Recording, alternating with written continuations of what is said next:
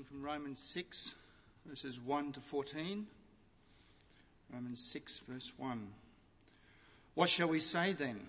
Are we to continue in sin that grace may abound? By no means. How can we who died to sin still live in it? Do you not know that all of us who have been baptized into Christ Jesus were baptized into his death? We were buried, therefore, with him by baptism into death, in order that, just as Christ was raised from the dead by the glory of the Father, we too might walk in newness of life.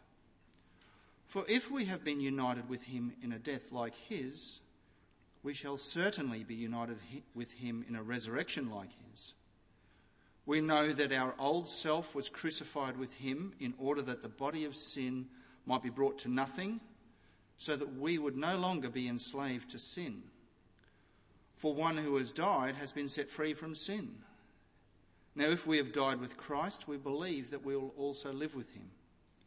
We know that Christ, being raised from the dead, will never die again. Death no longer has dominion over him. For the death he died to sin once for all. Sorry, for the death he died, he died to sin once for all. But the life he lives, he lives to God. So you also must consider yourselves dead to sin and alive to God in Christ Jesus. Let not sin, therefore, reign in your mortal body to make you obey its passions. Do not present your members to sin as instruments for unrighteousness but present yourselves to God as those who have been brought from death to life, and your members to God as instruments for righteousness. For sin will have no dominion over you, since you are not under law, but under grace. This is the word of God.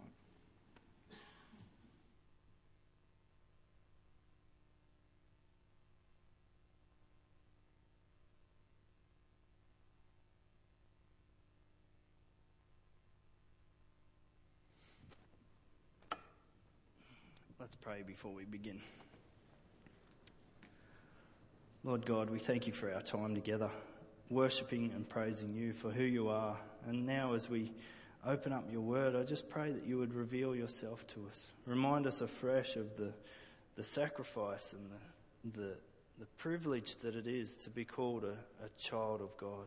The sacrifice that Jesus made on our behalf to, to set us free from sin and bring us into newness of life. Lord, I just pray that you would um, speak to us, each one of us, through your word and through the words that I say. I pray that you would speak through me and, um, and bless this time now. In your name, Amen. Evening, all. We are continuing our series through Romans, the, the agents of faith. And I'm looking forward to the end of the month when the next movie, the fifth and perhaps the last, who knows, um, the last, the fifth Jason Bourne movie comes out. Uh, these these movies have got everything that a guy loves: uh, action, car chases, um, a number of things. Always good spy storylines as well. Um, so I'm looking forward to the end of the month when this one comes out. These movies focus around Jason Bourne and his involvement in the CIA, the, the Central Intelligence Agency in the United States. The Central Intelligence Agency's main task is to collect information.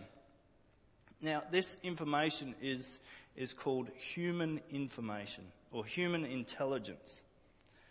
They don't have anything to do with law enforcement as such, but they, they certainly, the CIA has the ability to undertake covert, covert operations on behalf of the president.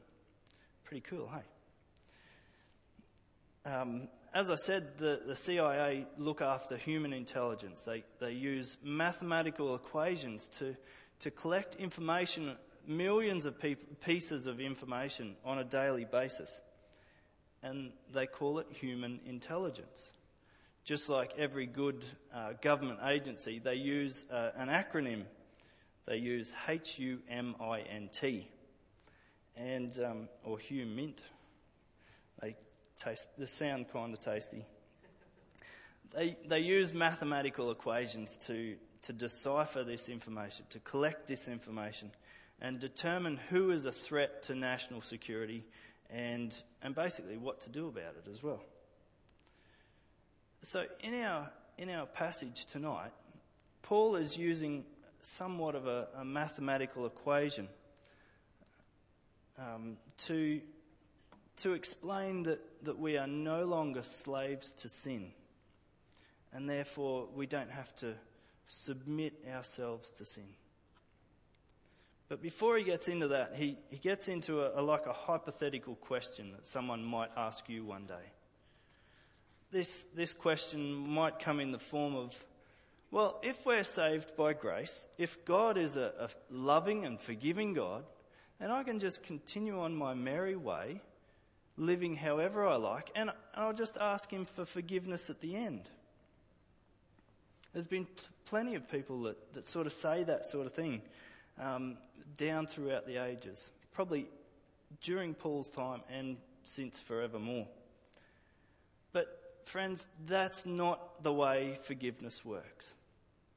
That's not the way God works. God works in a, in a transformational way rather than just a, a, a token forgiveness kind of way. Paul emphasizes his reply and he, he really says, by no means, with an exclamation mark. How can we who died to sin still live in it? Now, throughout our series in, in Romans, we've, we've seen that, that we are doomed in our sin, that everyone's destined um, or, or can't, can't basically save themselves. And I want to reiterate the fact that something that is dead cannot live. Think about a, a dead fish. All a dead fish can do is, is smell, can't it? Smell. Not not it itself. It, all it can do is stink. It can't swim, it can't eat, it can't blow bubbles. And so before coming to Christ, we were dead in our sin. I'm going to sort of illustrate this across the stage. We were dead in our sin before coming to Christ. Before placing our, our trust and our, our faith in Jesus, we were dead in our sin and a dead person cannot save themselves. So, be, by being taken from dead to sin and alive in Christ through Christ's sacrifice, we have been bought, bought at a price. We have been brought at a price by the blood of Jesus and taken from dead in our sin to alive in Christ. And now, alive in Christ means dead to sin. It means sin is done away with. We've been taken from death to life in Jesus and death to sin. Does that make sense? Have a look at, at verses 3 through 7 in chapter 6. Do you not know that all of us who have been baptized into Christ Jesus were baptized into his death?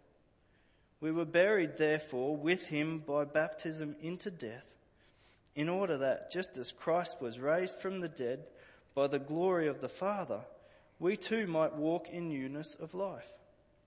For if we have been united with him in a death like his, we shall certainly be united with him in a resurrection like his. We know that our old self, or our old man, was crucified with him that is the, the, the self of sinless, of sinfulness. It was crucified with him in order that the body of sin might be brought to nothing, so that we would no longer be enslaved to sin. For one who has died has been set free from sin.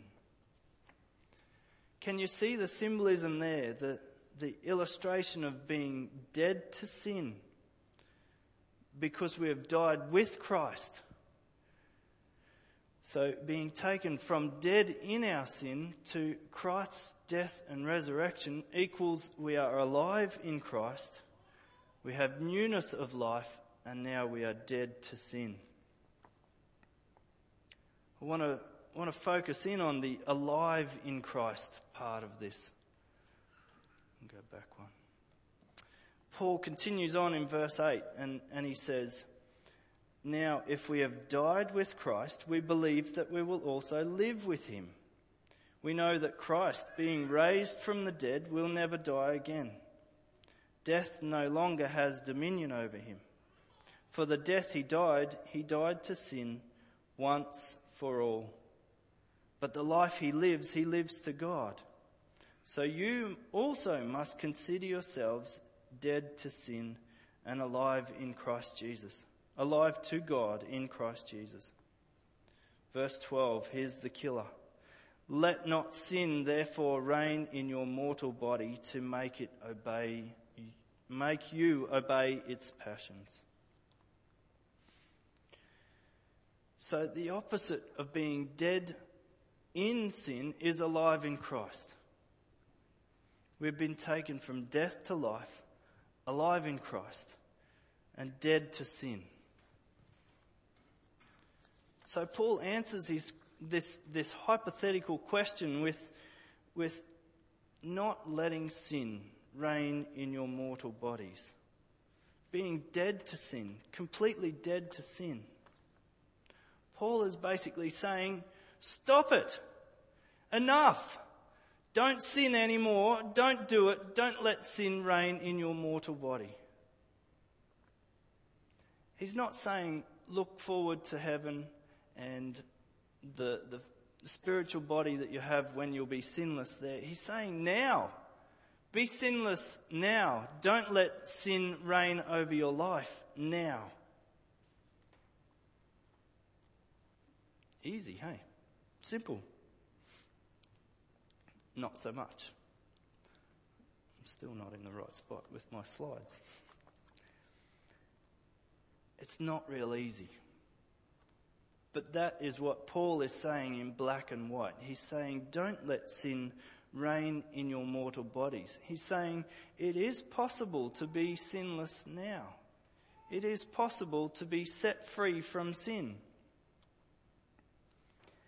He's saying, don't let sin reign over you.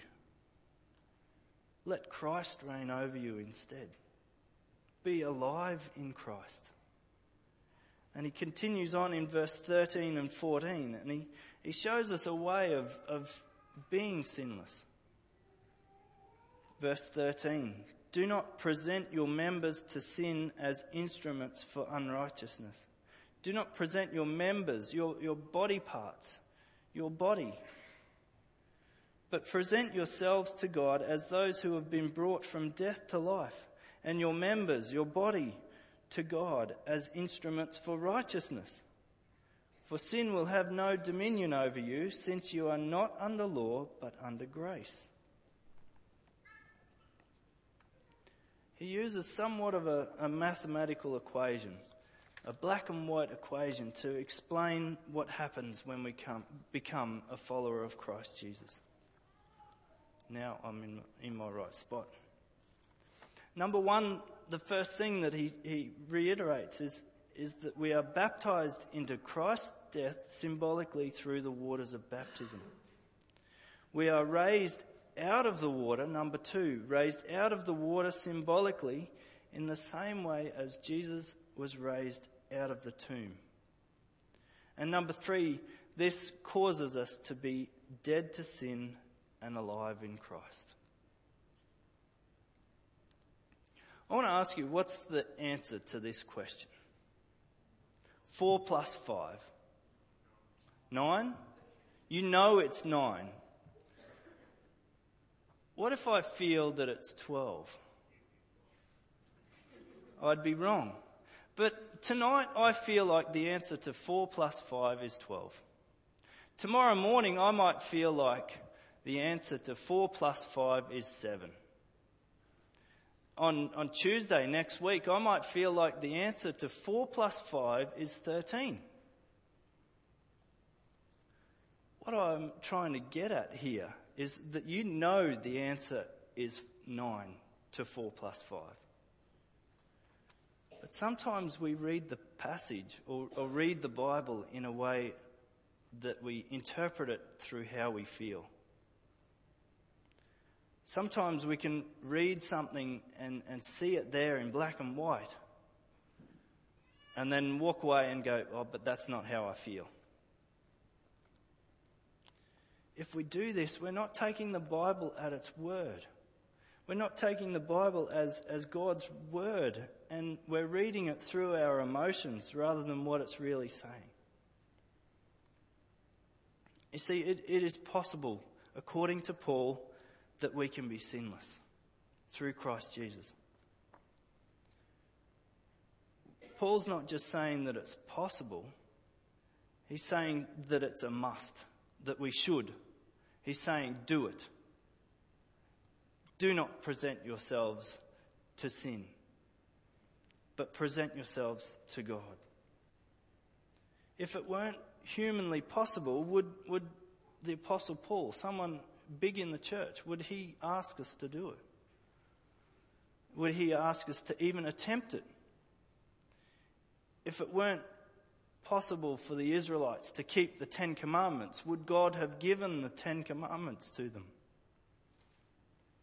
Would he have given the Ten Commandments with, with his fingers crossed behind his back, thinking, I know you're not going to be able to ta- take it seriously. I know you're not going to be able to keep them.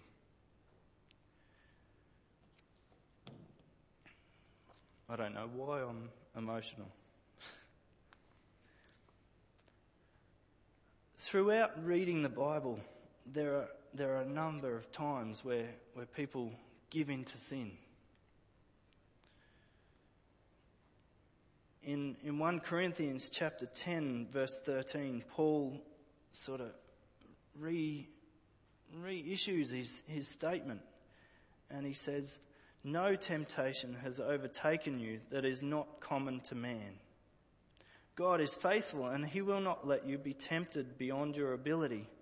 But with the temptation, he will also provide the way of escape, that you may be able to endure it. You see, temptation is not sin.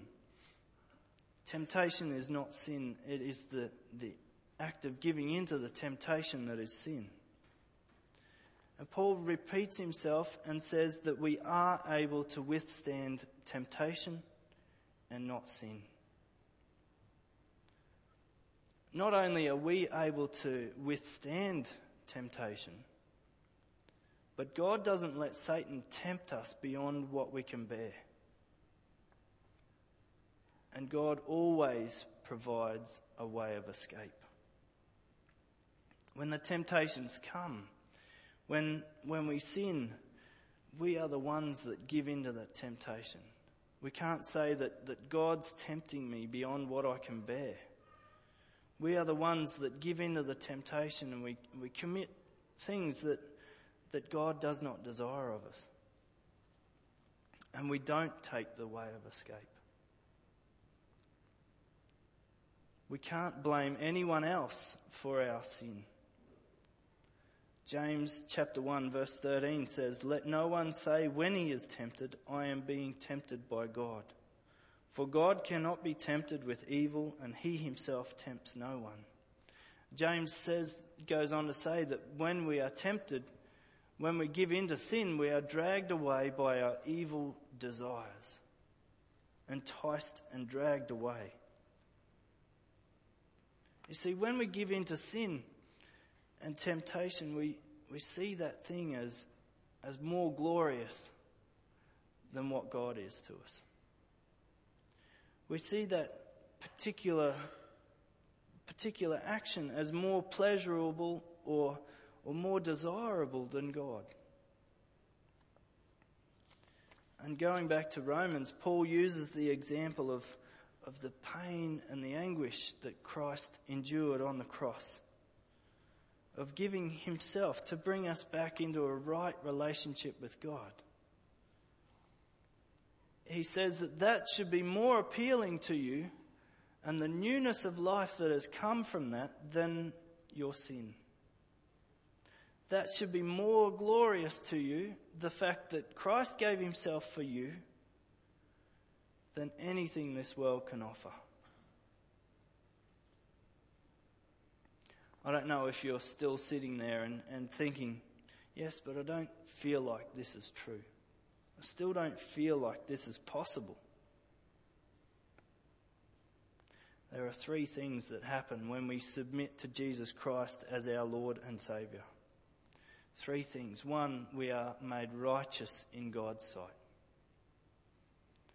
Two, we become children of God. And three, we receive the Holy Spirit. Regardless of how you feel, these three things are true.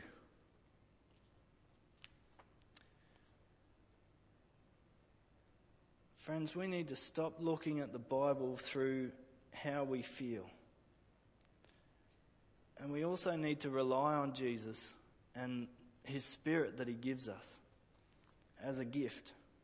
His Spirit that He has placed within us. We need to rely on Him um, on a daily basis. Getting back to the central intelligence, the central intelligence is the Holy Spirit that is placed within us. We need to rely on Jesus and the Holy Spirit within us on a daily basis to refrain from sin. God's Spirit is placed within us in order to, to guide us into holiness, to push us into to holiness and righteousness more and more. And Paul is here writing to us to, to say, don't present yourselves to sin but present yourselves to God.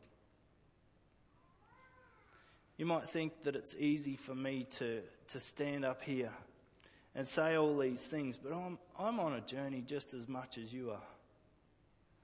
Sometimes I don't feel sinlessness is possible.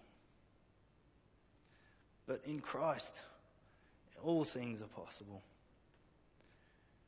I'm on a journey and I need to rely on the Holy Spirit day by day, just as much as you do. Each one of us need to rely on God's Holy Spirit that is placed within us as a gift, the central intelligence agency within us. Let's pray.